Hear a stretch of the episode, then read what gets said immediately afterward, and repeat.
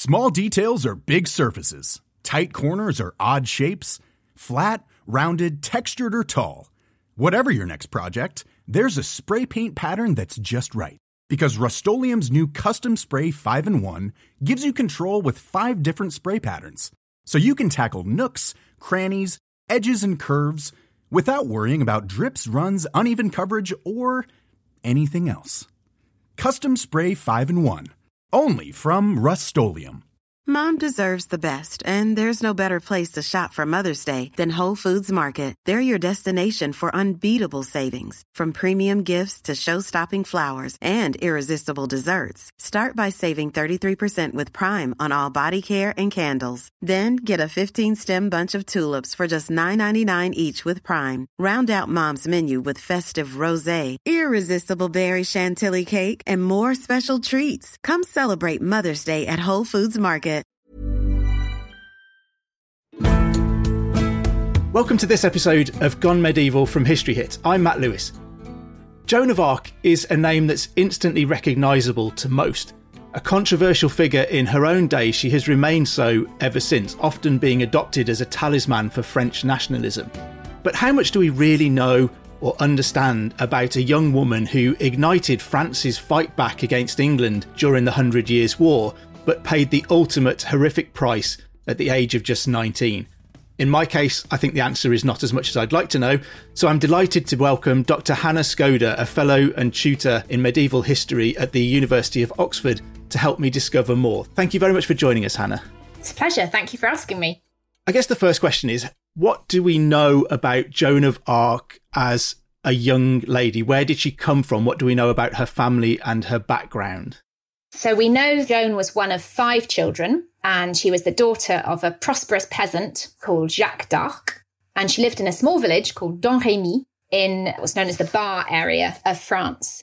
And what one really needs to kind of get a sense of at this stage, I think, is that France is completely divided to the extent that it doesn't really even make sense to talk about France. So it's largely divided between two factions the Burgundians, on the one hand, faction led by the Duke of Burgundy, and the Armagnacs, on the other hand, which is a faction led by um, the Duke of Armagnac and the Dauphin. And so they increasingly, because the Dauphin is a, from the Valois family, they become known as the Valois faction as well. Anyway, France is just totally split between these two. And Joan comes from an area which is an Armagnac area. But she is surrounded by Burgundian lands. It's like a little kind of island of Armagnac control in a kind of Burgundian heartland. So Joan must really have kind of grown up with a really strong sense of not just conflict, not just war with the English, but a kind of divided France, a sense that, you know, you couldn't trust anybody. And during her trial, she tells one story about how the children used to play at being Armagnac or Burgundian and attacking Burgundians. So there's a really strong sense from a very early age of this kind of horrific sense of division. You might have thought, I guess, they'd have been playing at being French and English, so it's probably odd that they were playing at being two different factions within France, but I guess highlights the fact that where Joan was growing up, the main enemy maybe wasn't even England, it was the divisions that existed within the French side that allowed the English to prosper. It's really interesting. She has this really strong anti Burgundian sense. And when she talks about first going to the Dauphin's court, so the Dauphin is the son of the King of France, who becomes Charles VII. When she talks about first going to his court from her home, she talks about traveling into France as if where she is isn't France. So I think she's in a bit of a muddle herself, really, about how things work. But set beside that is an increasingly strong sense with Joan that she believes in France as an idea. And she refers kind of obsessively to France and the French and the French language. And she's doing this actually sort of in the face of the fact that this doesn't really exist in this period. So she's very self consciously actually trying to kind of cultivate a sense that France is a thing and that it's something of great value to be French. It was maybe a deliberate effort to move away from the idea of Burgundians and Armagnacs and to try and force them to all think of themselves as being French, to throw an umbrella over this argument and say, you know, the English are the real enemy here. We're supposed to all be French. Absolutely. That's definitely part of what she's up to. There's an amazing letter which she wrote or dictated to the Duke of Burgundy a little bit later on in her short career. And she's basically pleading with him to come back to what she then calls the French side, that he shouldn't be allying with the English because that's a sort of betrayal. But of course, the Duke of Burgundy doesn't exactly see things like that because they're thinking in such different terms and in very different terms from the sorts of nations that we might think about nowadays. How do we know some of this information about Joan as a young woman and her childhood? I imagine it's fairly poorly documented if she's from a relatively poor background. So, is this information that we're learning from Joan later on in her career, or is it something that the hagiography has gone back and tried to find out about Joan later on? Most of what we know about Joan is from the trial record. So, when she is tried for heresy after her capture, those who are trying her, first of all, they must have gone out and gathered a lot of information about her. We don't sort of officially having a document saying that's what they've done, but it's clear they did. And so they must have gone and found out as much as they could about where she came from, about her reputation, about what she'd been up to, and so on. And they then ask her questions based on this information over the course of the trial. So the trial itself, which is incredibly long and grueling, and and grueling to read to be honest. It's quite a distressing experience working one's way through it. But it gives one all kinds of amazing details about joan's childhood where she comes from what her family background was like. Amazing little episodes like at one point the judges are really interested in whether joan danced round a fairy tree with her friends in Domremy when she was little because they want to sort of be able to show she was like superstitious and witch-like and stuff.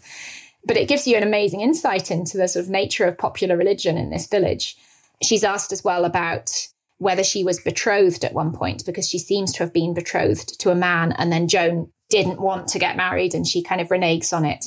And here the judges are interested because that shows disobedience to her parents, which again shows she's a, an evil, heretical sort of person. But again, gives one a really interesting insight into the sorts of expectations of her in that village context when she was younger. And how did Joan eventually bring herself to the attention of the Dauphin, the future Charles VII? Was she driven to find him out? What made her want to go and seek Charles and try to push this idea that she could help almost create a new France? Joan tells us in her trial that she's been visited by voices. So, first of all, she says that it's God who spoke to her. And then gradually, over the course of the trial, the information that she gives about this becomes more and more precise until in the end, she's telling her judges that she was visited by Saint Margaret, Saint Catherine, and Saint Michael. And that these three visions told her to seek out Charles and to explain to him that she is the one who's going to lead the armies and save France. And again, the word is France, it's not just the Armagnacs or the Valois. Anyway, so we know this from the trial. Joan was clearly extremely determined to carry out this mission that she believed had been kind of divinely given to her. And so she seeks out the captain of the local town, a man called Robert de Baudricourt. And she tries three times to get him to agree to take her to the Dauphin's court. The first two times he refuses because he just thinks she's completely mad. I mean, what a totally bonkers idea. And the third time he agrees and he takes her and she manages to convince the Dauphin, which is really pretty extraordinary. So historians obviously, you know, ask lots of questions about what was going on. Why did Robert de Baudricourt suddenly decide that he was going to take her? And a lot of historians have sort of assumed that Joan was just like a kind of puppet or a sort of pawn of some greater faction. And there's a kind of sexism there, I think, to assuming that Joan herself couldn't have been sufficiently driven, that she was the one who decided this. And in any case, it still leaves us with the question of why Joan? There must have been something particularly special there. Her detractors and the judges during the trial try to make out all kinds of dodgy stuff going on between her and Robert de Baudricourt, but again, there's no evidence of that. The most convincing explanation is that there's a connection with the Anjou faction. So, the genealogy of this is really complicated, but one of the really powerful figures in the Dauphin's court is called Yolanda of Aragon. And Yolande is the mother of Rene of Anjou and Marie of Anjou. Marie of Anjou is married to Charles VII, so that's her kind of connection in the court. And Rene's father in law, so Rene is the brother in law of Charles VII. Anyway, his father in law is a guy called Charles the Duke of Lorraine. And we know from an offhand comment in the trial that Charles was a bit of a hypochondriac and at one point, he asked Joan because he'd heard about a kind of local mystic before she becomes famous or anything. He'd asked her to come and visit him because he had various ailments and he thought maybe a holy woman might be able to help him. There's no evidence that she particularly did help him, but that little clue just might give us a connection as to how Yolanda of Aragon heard about Joan, thought that she might be a kind of useful player to suddenly insert into the French court.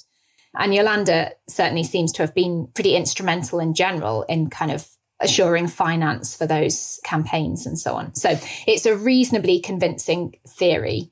But it's not one that sort of denies agency to Joan. It doesn't mean that Joan herself didn't kind of push herself forward and really go for this and really believe in her cause. But it gives a sort of practical explanation as to how she might have actually managed to get an audience with the Dauphin. And I suppose we're always reading some of these sources and stories from the trial and things through the eyes of the men who couldn't understand that a woman could possibly have achieved what Joan had achieved legitimately or based on her own strength of character or will. There must be some story behind it. And I guess they're looking for mud to throw at Joan at that point as well to involve men in the story. Yeah, exactly. On the one hand, she's massively constrained in all kinds of very obvious ways by her gender, which makes it just incredible that she achieved what she did. But on the other hand, her gender kind of enables her to achieve what she did because it makes her so extraordinary. Right from the start, the fact that a young peasant girl is claiming that she can save France makes her seem like this amazing, miraculous figure. You know, if she'd been a soldier or something, then there was nothing particularly miraculous about it. But it's the fact that she is so unlikely in every single way, in some ways, that makes her so special and so appealing, I think. And there's also an important dimension related to her sexuality as well. It really matters that Joan can claim that she's a virgin and that she's got this very particular kind of holy status by virtue of that. And is that why they were maybe looking at the idea that she might have been betrothed? Because that might play against the idea of her being a virgin, a more genuine religious character who might have received these visitations from God. Were they trying to besmirch that? Yeah, I mean, presumably the interest in the betrothal, it's an attempt to kind of make her seem like any other woman a little bit more. What they're really interested in in that particular episode is the idea that she didn't do what her parents told her to do and that she basically broke a contract. But there are all kinds of attempts all the way through her career and all the way through the trial to show that Joan was not the virgin that she claimed to be. But equally, there's an equally large number of people who are saying, yes, she is. She's absolutely amazing to the extent even during the posthumous trial to try and resurrect her reputation in 1456. And during that trial, it's even claimed that Joan was such an unusual woman and so virginal she didn't even menstruate. She's completely different from normal women. And what was the initial reaction of Charles the Dauphin, Charles VII, and his courtiers to the appearance of this young woman claiming that she was the one who was going to be able to save France? There are various stories about how Joan convinced the court and the Dauphin himself that they should place their trust in her and give her the resources that she needed to carry out her mission. Joan, in her trial at one point, is pushed so heavily by her interrogators that she says an angel presented a crown to Charles. And then everybody kind of knew she was like this holy person. But even Joan then admits that was not true, that she just kind of felt the pressure of the questions to say that. There's another story which she mentions that Charles dressed like all of his other courtiers and she was able, because she had this divine mission, to pick out which one was the Dauphin amongst all these basically identically dressed men. And that story seems a little bit more convincing. And there's a couple of other kind of attestations that that might have been the case. Anyway, so we don't really know that sort of very first encounter, how that happened. But the Dauphin has like, he's got a really, really big decision to make in the sense that, well, the stakes are just really high. If he rejects Joan and it turns out that she was a holy woman, one has to really try and kind of recreate a religious context in which this is happening. If he makes a mistake and just rejects her and she was a holy woman, then, you know, that's pretty bad on many, many levels. Apart from he's missed a fantastic opportunity, but he could incur God's wrath as well. But on the other hand, if he places credence in her and she's actually a witch or sent by the devil, then he's also done a completely dreadful thing. So they have an investigation. This is actually the first trial of Joan of Arc. This is not a trial of condemnation. They're not trying to prove her a heretic. It's a trial to try and decide whether her visions have come from God or whether they've come from the devil. It's kind of a big problem in the early 15th century because there are quite a lot of female mystics around. And if someone claims they've had visions, in every case, how do you know whether those visions have come from God or from the devil? So they actually develop a process called discretio spirituum, discernment of spirits, to try and work out whether someone's visions are from the devil or whether they're from God. And so during this trial, they have to work out, firstly, whether Joan herself was the virgin and the virtuous woman she claimed to be. So it's partly about behavior. And then they have to find out about the visions themselves. They have to try and show the visions aren't sort of, they're not too embodied and various other sort of ways of trying to tell whether they come from God. Then there's a question of a sign. So they want a sign to show that she's really been sent. And it's a little bit unclear because of the nature of the evidence what that sign was going to be. But the later story develops that the sign was given in front of Orleans. So it's the fact that she raises the siege at Orleans that indicates she really is God's chosen one to lead the French. And so was Joan going to Orleans then part of that testing process that allowed Charles to try and determine whether she was sent from God to save France or from the devil to condemn it? And I guess then does the victory at Orleans really cement her position in Charles's mind, at least, as a holy woman?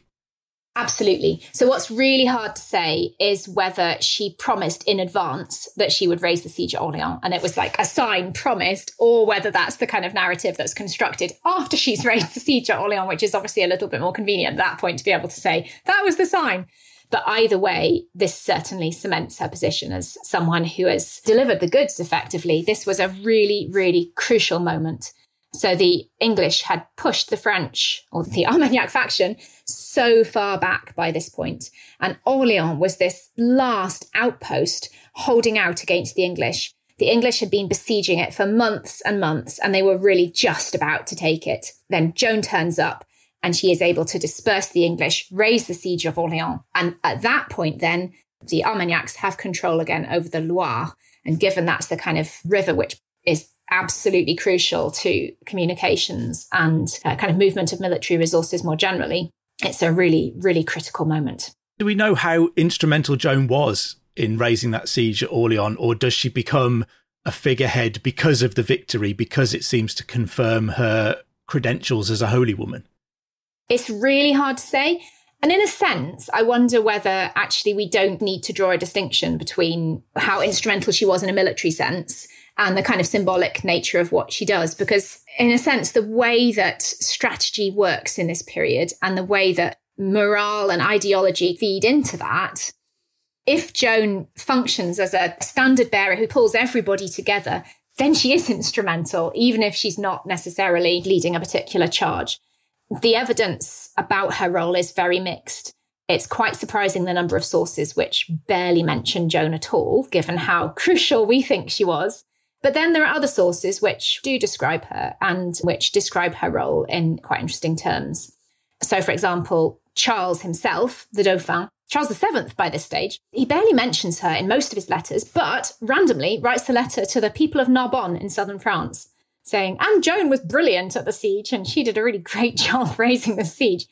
So I don't know why in that particular letter he mentions her, and maybe there were loads of other letters which haven't survived, but that's one bit of evidence that she was important. Another really important piece of evidence comes from 1434, so five years later, and it's a memorandum written by the Duke of Bedford. And he describes how Joan was absolutely instrumental in raising the siege. But that's five years later, and the Duke of Bedford has a particular axe to grind at that point because he's trying to prove that he hadn't like misspent lots of money and he's having a very hard time in England. So Joan is a kind of useful way of him to say, well, it wasn't my fault. There was this awful woman there who did it. So it's hard to know how seriously to take that bit of evidence too. So the short answer is we're not really sure how far her military role went, but in a symbolic sense, this is a really key moment. And I think we shouldn't underestimate Joan's role in that.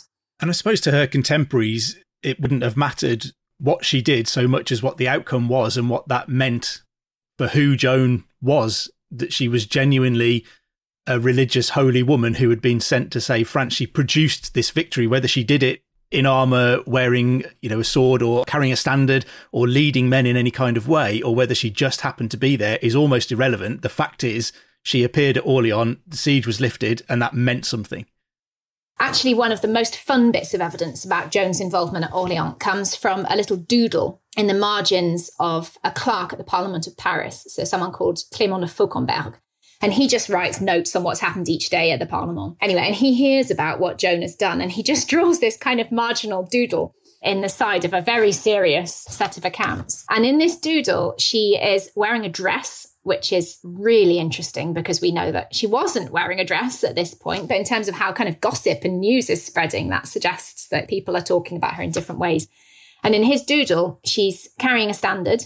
So, yeah, maybe she's the kind of symbolic standard bearer, but she's also holding a whopping great sword. So, you know, if one thinks about how the news is spreading and how people are talking about it and sort of networks of gossip about this, then there's clearly quite a lot of confusion. People think Joan is the standard bearer. They're not quite sure how she's presenting herself in terms of her clothing. Maybe she's fighting. No one's really quite sure, but they know she matters and she's important. And it's a huge, huge boost to the French.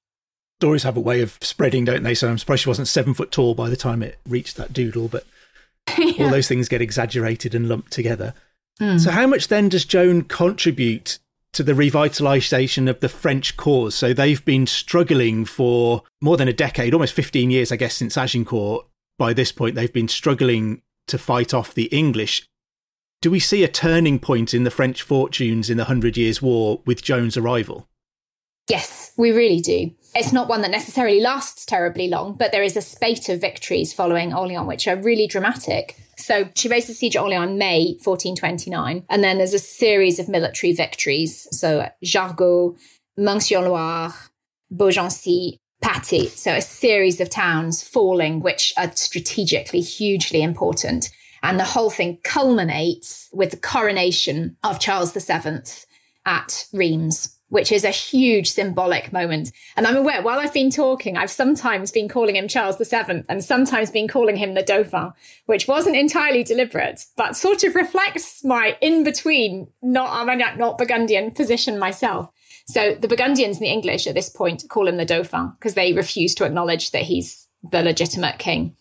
Joan and her friends and that whole faction are calling him Charles VII because they say, yes, he is the new king of France. Anyway, the moment of the coronation at Reims is a moment which says, look, we're in control of this great region and this is our king. And he is now our king through God. He's been the kind of sacral nature of the coronation has happened. People have witnessed this great ceremony and we've achieved our goal. And now we just need to consolidate it. And Joan is right at the center of all of that. The coronation in particular is a huge coup for Joan and what she said she would do. After that, so that's July. By September, they get to Paris, and then things are starting to fall apart for Joan. And at that point, we need to be aware of factions within the Armagnac Valois cause because those start to fall apart. So the support that Joan enjoyed amongst Charles VII's men starts to sort of fragment. So some of them still think she's great and her strategy is the right one. And others are increasingly keen on a kind of rapprochement with the Duke of Burgundy. And obviously they don't like Joan because Joan thinks that's a bad idea. It's all about military conquest and the support for her begins to fall away so that she's really left increasingly isolated until eventually she's captured by the Duke of Burgundy at Compiègne.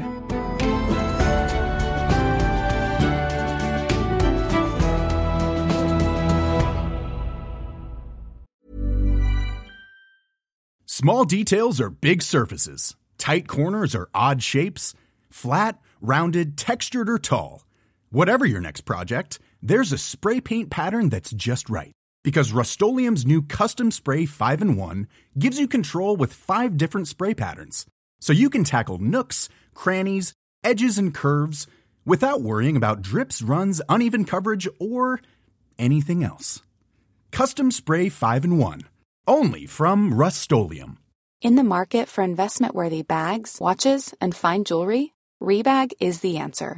Rebag is a luxury resale platform where each piece is carefully inspected by experts to ensure quality and authenticity. Use Rebag to buy and sell finds from the world's top brands, including Louis Vuitton, Chanel, and Cartier. Head to Rebag.com and get up to 15% off your first purchase as a member with code REBAGNEW. Shop today at Rebag.com. That's R E B A G.com. And use promo code REBAGNEW for up to 15% off your first purchase as a member. Hey, I'm Ryan Reynolds. Recently, I asked Mint Mobile's legal team if big wireless companies are allowed to raise prices due to inflation. They said yes. And then when I asked if raising prices technically violates those onerous two year contracts, they said, What the f are you talking about, you insane Hollywood ass? So to recap, we're cutting the price of Mint Unlimited from $30 a month to just $15 a month. Give it a try at mintmobile.com slash switch. $45 up front for three months plus taxes and fees. Promoting for new customers for limited time. Unlimited more than 40 gigabytes per month. Slows. Full terms at mintmobile.com.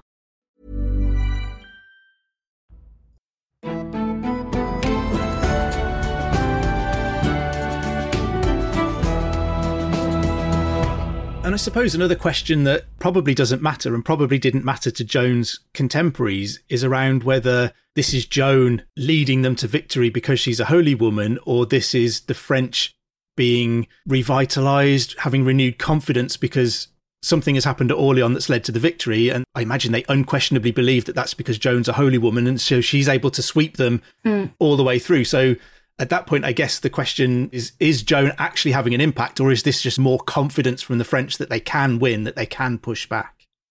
Exactly. I think lots of it really is about confidence and morale boosting. I think she's really becoming a thorn in the side of what the most powerful men around Charles VII want to be doing by the September of that year.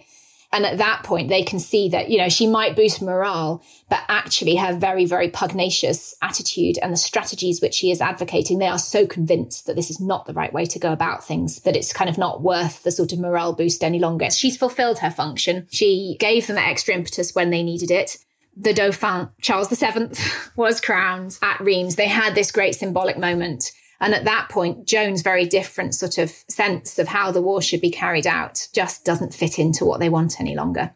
And is this where her gender again starts to become part of the story? So it must have raised issues in the sense of a woman trying to lead a military effort and also a religious effort for France. But is there an element too of these lords around Charles kind of thinking, well, now it's time the men took over again. And, you know, we know better than this peasant girl from nowhere. This is about diplomacy now. This is, as you say, getting the Burgundians back on side, which wasn't part of Joan's plan, but they must have felt that that was part of the bigger political scheme that needed to happen to move to the next stage. So then Joan becomes a problem.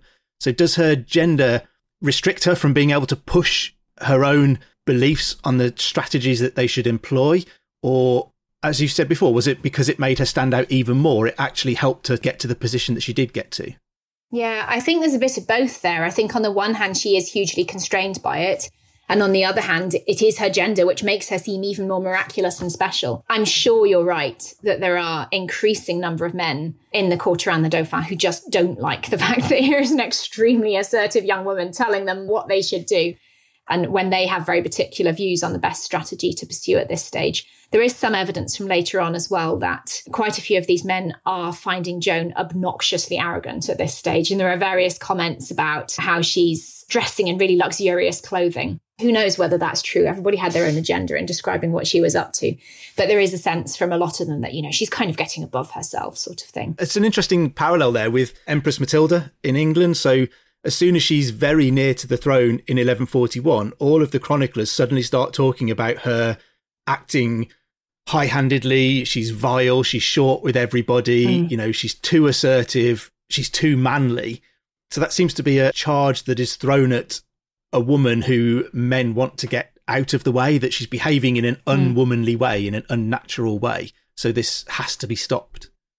It's a really interesting comparison. I think what really people struggle with with Joan is the fact that they can't kind of box her into one category or another. So some of the time she's being criticized for being too womanly and kind of emotions all over the place, sort of thing, all the usual stereotypes. And other times she's being criticized precisely for like getting above herself and trying to behave like a man. And the whole thing is embodied in really interesting ways in her cross dressing. So Joan first puts on male clothing when she rides with Robert de Baudricourt on that first journey to the Valois court to meet Charles VII.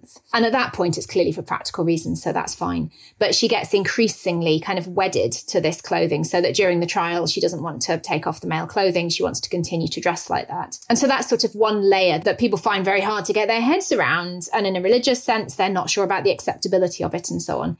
But I think what makes it even harder for people to deal with is that her male clothing is never a disguise. Joan always presents herself as a woman who is a virgin, but she's wearing male clothing. And the fact that they can't kind of pigeonhole her in any way, I think makes people react to her as though she is particularly threatening and particularly problematic. The usual tactics of putting a woman down don't work because she's got ways of getting around them. Yes, exactly. You can't kind of box her in in one way or another. So, how does Joan end up as a prisoner of the English? So, she's captured by the Burgundians at Compiègne in May 1430. They sort of hang on to her for ages because they can't quite decide what to do. And then eventually, in December 1430, she is handed over to the English for a very large sum of money. And in terms of the motivations of the Burgundians there, the Duke of Burgundy is still kind of hedging his bets. He's allied with the English at this point, but he's clearly like playing both sides against one another. So this is a good way of pleasing the English. Actually, the Valois French don't really seem to care about Joan much any longer. So he's doing a bit of kind of diplomatic politicking there, but most of all, he needs the cash he's really desperate for money to finance his own military campaigns. And he gets a lot of money for Joan because the English are desperate to have her. So I guess he's the able English, to look like he's solving a problem for the Valois in getting rid of Joan for them now she's becoming inconvenient. Yeah. And he's solving a problem for the English by capturing this woman who's a real thorn in their side. And he's getting rich in the process as well. Yeah, exactly. It's like win-win situation for him. And the English then take a bit of time to sort of decide precisely what to do with Joan, because for them, the dilemma is they want to get rid of her because she's a pain for them. But at the same time, what they really, really must not do is create a martyr. Because if they do that, then the kind of morale boost she gave to the French will be magnified however many times. So they don't give her a political trial. They stop and they think about it, and then they hand her over to the Inquisition, effectively, or to the church so that she is tried by the church, not by the English, though the English are involved behind the scenes. But she is tried for heresy. So she's not tried for treason or some kind of trumped up political charges. She is tried for heresy. And the trial is very, very particular about this. And this really, really matters to the English because if they can get her burned as a heretic, that completely undermines her kind of ideological standing amongst the Valois Armagnac French. If they don't manage to do that, then her ideological power will be increased a hundredfold. If they can get her condemned as a heretic, it kind of undoes all the work that she's done in renewing the French cause. But if they can't, the danger is the French will roll on because they'll have been vindicated by the church. I guess if the church say she was a genuine holy woman, then that vindicates the French side. If she's a heretic, then the English are able to say, you know, look at all these gains they've made because of a heretic, because of the devil's work. This isn't God on their side at all. So I guess this yeah. must have mattered. The English must have been leveraging things behind the scenes because they must have wanted what they considered the right outcome. Exactly. We spend a lot of time as historians thinking about, you know, was this a quote unquote fair trial? It certainly wasn't a fair trial. Of course it wasn't. But did they sort of observe proper procedure? And do they genuinely manage to condemn her for heresy? And actually, what seems pretty clear to me is that they are very, very careful about ensuring that the trial does kind of close all the gaps and that they make sure they really have got her for this because the stakes are so high. They need to get it just right. And they do hand it over to the church. Good proportion of the judges are men from the University of Paris, who are all theologians. But at the same time, the Earl of Warwick, he's there like most of the time, sort of checking what's going on. So they're clearly going to make sure they get the outcome that they want, but they do get the outcome that they want. How certain are we that Joan was maybe tortured during this period? I think there are lots of stories of her being very badly treated by her guards to try and extract a confession.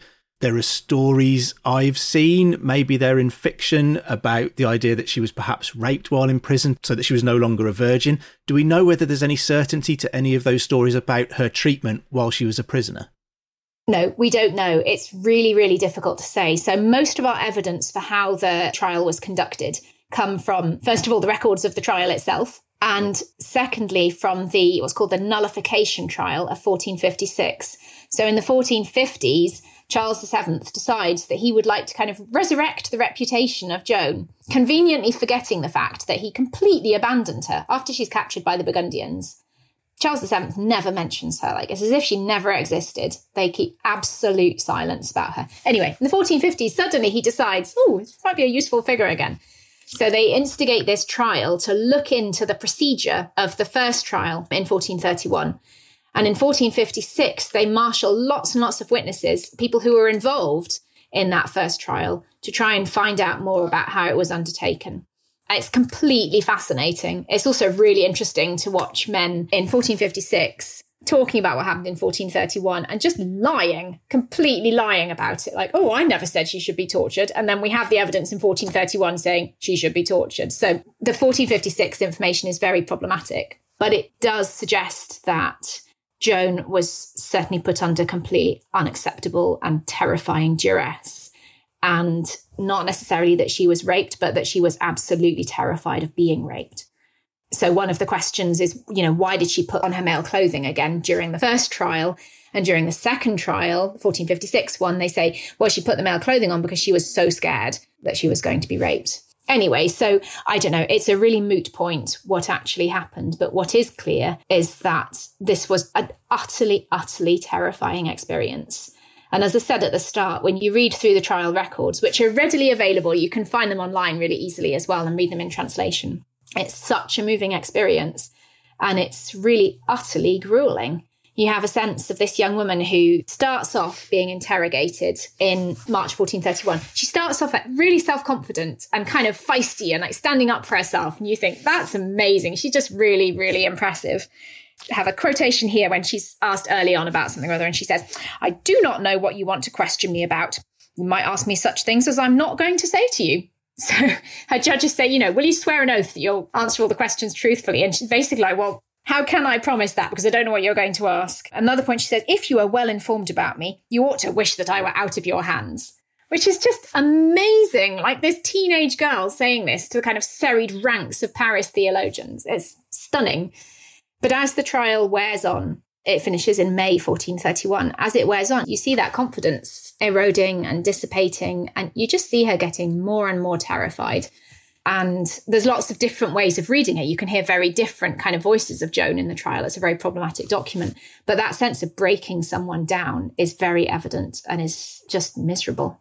And I think it's quite easy to forget in the story that this is an 18, 19 year old, barely more than a girl. She's a young lady with no experience of politics. She's not been trained for war or to deal with these kind of experiences. I imagine she would feel like she's proven herself to Charles and to the French, only to be abandoned by them when she becomes slightly inconvenient and almost handed over to be tortured, broken down, and forced to say that everything she had done and believed was a lie. And all of this is happening to an 18, 19 year old young lady who is in no way prepared for any of this.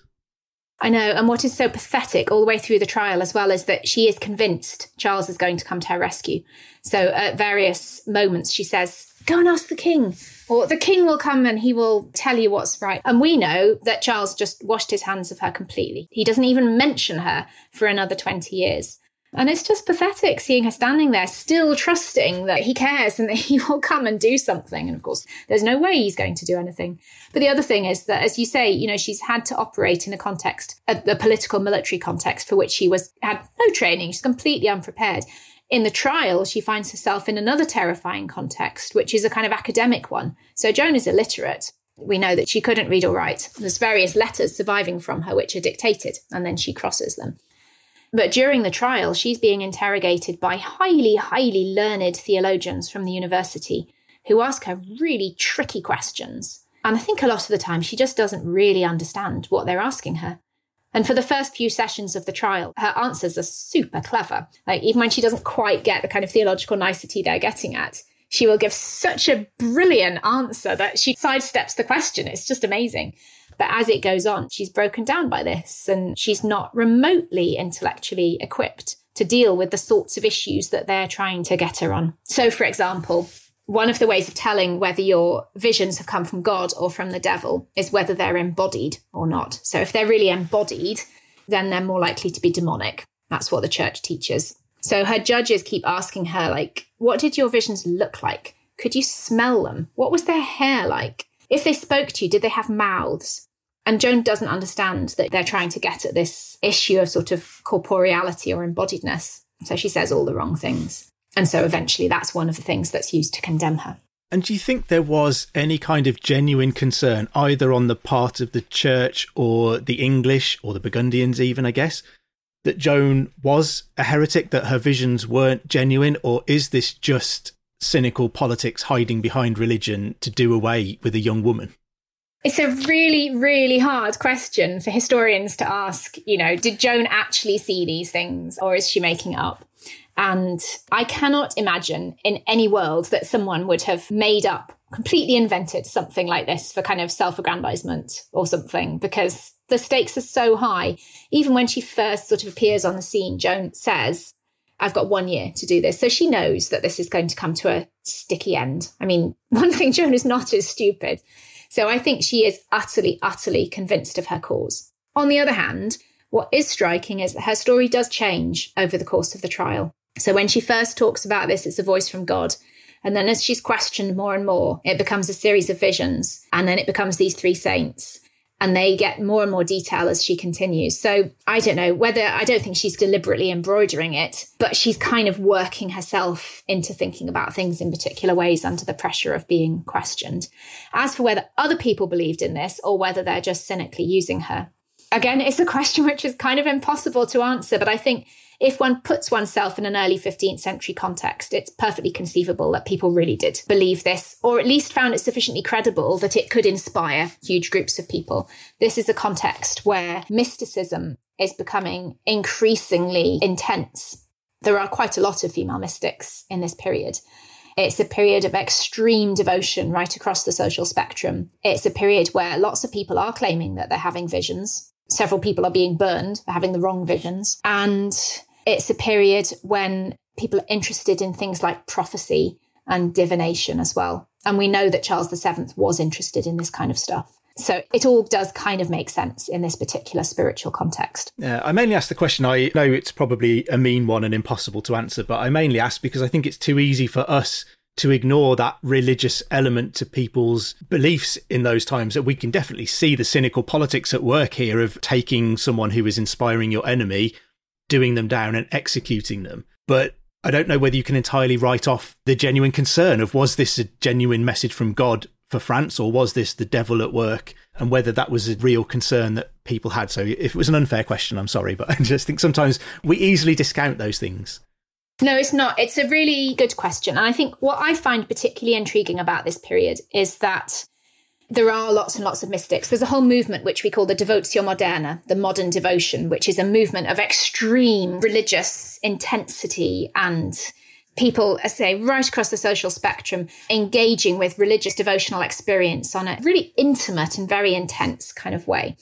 So, in that sense, we would expect people to believe Joan's visions. But at the same time, I'm struck by how many people are cautious about them and worry about setting aside the politics, but worry about whether one should believe a mystic or not. So it's a period when there's lots of this stuff happening, but it's also a period when people are really thinking about which should we believe and which should we not believe. They don't want to be gullible, they do believe the possibility of voices from God, but at the same time, they want to be really careful to pick the right ones to believe. So it's a period of sort of, I don't know, constructive doubt in some ways. And the other really funny thing about Joan is that she's not convinced by all the other mystics either. Joan is perfectly ready to say, well, I think that one's rubbish. My one's completely like, they're from God, definitely.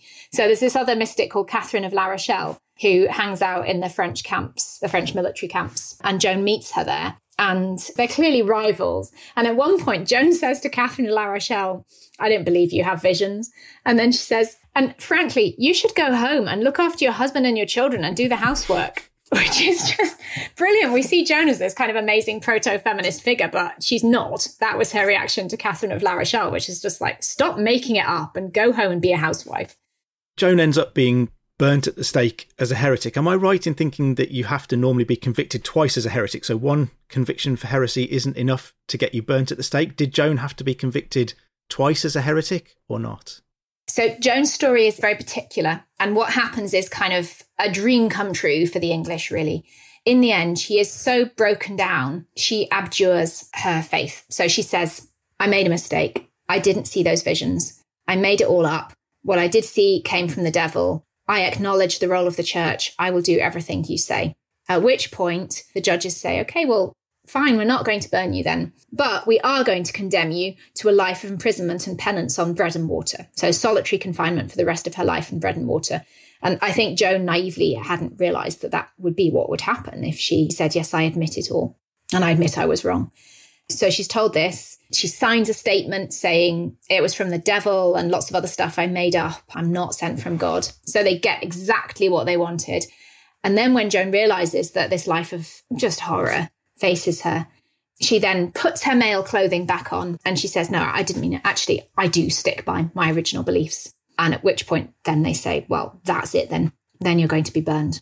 But then they burn her, and it's kind of subsequently painted as a sort of martyrdom. But the fact that she renounced her visions before that means that they really got what they wanted from her. And is it right that her ashes were kind of swept up and thrown in the River Seine to prevent any of them becoming relics because they were worried about her becoming a martyr?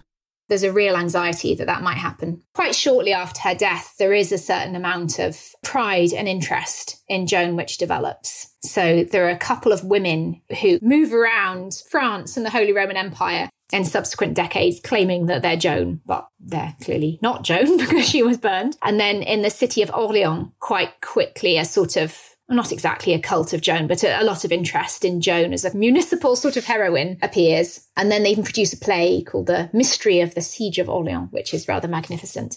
But in general, I have to say, I'm more struck by the rapidity with which Joan is consigned to oblivion, actually. So, okay, there are these kind of pockets of interest in Joan, but I think it's more striking that her death doesn't really seem to work as a martyrdom at that point, and people don't really talk about her particularly. And the trial of nullification in 1456 does serve then to kind of resurrect her reputation and so on. But in the 1430s and 40s, no one's really interested, I don't think. The really mean question to end on then. What do you think Joan felt about her visions and her destiny? I mean, you've talked about the idea that she knew she only had a year to do this. Did she know that she was putting her life in danger, that she may end up facing martyrdom? Did she genuinely believe she was sent from God to save France, or do you think there was something else going on with her? How do, how do you think she felt as a young woman taking these things to the court of France? I think my answer would be to say that her attitude changes. All of us as individuals, we know that we feel differently about things from day to day. Sometimes we feel, I don't know, totally inspired by our jobs, and other days we wish we were doing something completely different. And I think Joan is similar. I think she is completely committed to what she's doing. And I don't know, at times she's really annoying, but basically her commitment is inspirational and her courage is inspirational. What she achieves is just incredible and could not possibly have been achieved were she not utterly committed to it. And she certainly knew the risks. She's absolutely not stupid. She knows this is going to end in tragedy for herself. She knows there's going to be a great deal of pain she has to fight every single step of the way. So I think she is thoroughly committed. But there are moments over the course of her life and career where we can see she is absolutely terrified and sometimes perhaps even wavering. So, one famous episode is when she's captured by the Burgundians. She tries to escape from a tower at Beaurevoir. And there's a question over whether actually she's trying to take her own life rather than just to escape. And of course, in the Middle Ages, that's seen as a mortal sin. And it may be, Joan is questioned at length about this, it may be a moment at which the whole thing just becomes too much for her. The sheer terror and isolation and loneliness.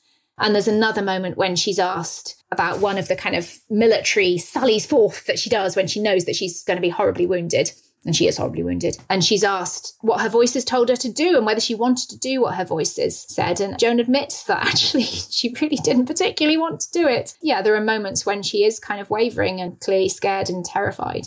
I think those moments really bring home, as we said, the fact that this was an 18, 19 year old young girl who achieved so much but faced so much horror and terror mm. as well. It really brings home the human side of her story to all of us because I think we can imagine ourselves wavering and not wanting to do the things that we think we should do but which feel dangerous and frightening to us. So Joan's story is one I think that has been easy to romanticize, but looking at those human elements really unveils the horrors of war, I guess, and of religious clashing with the martial, clashing with understanding its own place in the world and trying to decide who was a heretic and who was sent from God. So thank you very much for joining us, Hannah. That was wonderful. It was very informative. There are new episodes of Gone Medieval every Tuesday and Friday, so please join us next time for more from the greatest millennium in human history. Don't forget to also subscribe or follow us wherever you get your podcasts and to tell all of your friends and family that you've gone medieval. If you get a moment, please do drop us a review or rate us anywhere that you listen to your podcasts. It really does help new listeners to find us out. Anyway, I better let you go. I've been Matt Lewis, and we've just gone medieval with History Hits.